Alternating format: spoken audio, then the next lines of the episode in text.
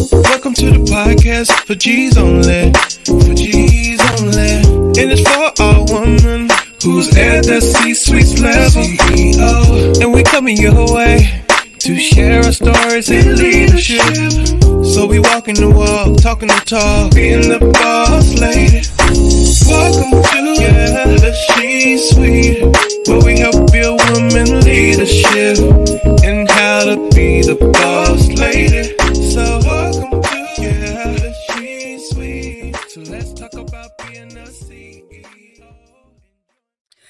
Hello, and welcome everyone to She Suites podcast with Jodi Hood. It's the place where women C suite executives share and compare unfiltered realities women face that our male counterparts would never face. We laugh, we cry, we survive, and we thrive. And today we are going to jump right in and we're going to be talking about the isms racism, sexism, and ageism. Women have so many obstacles and hurdles to cross as we overcome and aspire to reach the C suite level. But where there is a will, there's a way. And on this episode, we're going to discuss clever practices to overcome racial, sexual, and age biases at the executive level. And I am so honored to have as our guest today an experienced executive leadership coach. Her name is Jennifer Speciale, and throughout her career as an executive recruiter, Candidates and other cognizant leaders have sought her expertise for challenges like making a career transition, changing industries, how to seek a promotion, how to be a better storyteller, how to develop an effective portfolio, and how to prepare some of the world's most difficult interview processes. Hi, Jennifer. Hi. Great. So we're going to jump right in. Now, as individuals continue to work beyond the traditional retirement ages, we have to understand the dynamics of aging, gender, and racial biases. Now, for older women, we kind of face a compound of challenges because they call it double jeopardy where uh, you are seeking for that top position, but you may be a little older and you're a woman. Now, triple jeopardy is if you're an older woman hmm, and you're a woman, woman and a woman of color.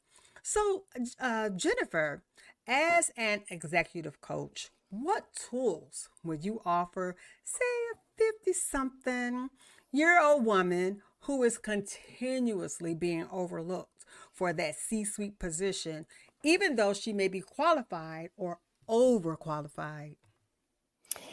Yeah. So thank you so much for having me, Jodi. It's really my honor to join you on your amazing and much necessary um, podcast. I would say the journey for each woman to the C-suite is unique for everyone. We we all have different challenges, whether it's our race, our age, um, a disability. There are all kinds of things that present challenges that, as you said, men, um, particularly men not of color, do not face. Sure. So um, I try to focus on um, those things that are in our favor. Why focus on the negative? There, nothing good feels good about that, and nothing good comes of that. So focus on what is good and what your strengths are. Um, I try to encourage my clients to act like a leader first, mm-hmm. embody the role that you want, and just start doing it. Don't like wait to be noticed. Don't wait to be chosen. You you could die, you know, waiting for Godot. You should just put yourself out there and start to lead people informally if necessary. Build little mentorship groups. Maybe those groups are women or they're mixed gender, men and women, yeah. whatever it is, start to do the role that you want first. And as you grow into those things that you want to do, you will be seen as those things that you want, as the role that you want. Yeah, I like that. See it before you be it. yes, exactly. Yeah. So, Jen, it's proven that diverse leadership teams uh, are 35% more likely to outperform companies yes. with little or no diversity. Yet, C suite opportunities uh, are still disproportionately offered to white males. So, what preparations, training, or practices would should women engage in to increase the likelihood of landing that top job? I totally agree with you and I talk about it all the time with my clients and either and and also in other speaking engagements. Um, companies with more diverse teams outperform those without. It's so easy to just sit around in a group of people where you all look alike, preach to the choir, how pleasant and how easy. But that's not where the really robust decision making happens. Just as you said, um, those differences create more profitability and more innovation. So I think our women, our women leaders need to focus on their own executive presence make sure that they've got really strong and effective communication skills. Mm-hmm. Um, demonstrate a lot of poise under pressure because God knows we don't want to appear emotional. oh, is that taboo or what? exactly. Exactly. So work on always showing grace under pressure. Um, think about your strategy. Um, I've even read Think Like a CEO. What does it mean to think like a CEO? be ever present of strategic mindset. How can you um, look around corners, anticipate things that might be coming down the pike? Uh, really, really know your business. Mm-hmm. Go deep on it, meet with people that are much more senior to you and find ways to have coffee chats with them, whether it's 15 minutes each week or 15 minutes once a month. Find a number of people to have 15 minute coffee chats with and learn something from them each time. And after mm-hmm. every meeting, ask them, who else should I be talking to? That's it. Networking is so important. That's right. Mm-hmm. That's yeah, right. So, yeah, there's actually strength in strategy. I tell you that. Yes. So, Jen, you know, as the workforce continues to age, uh, it's imperative for companies to recognize and address intersectionality of age, gender, and racial biases. And now there's the big, big uh, focus on diversity, equity, and inclusion. Finally. But, yeah, oh, yes. So, uh, since you're out there, Jen, and you're ex- exec, you are an executive coach, and you're coaching leaders, what companies would you say are moving toward the direction of genuinely educating their teams on unconscious bias?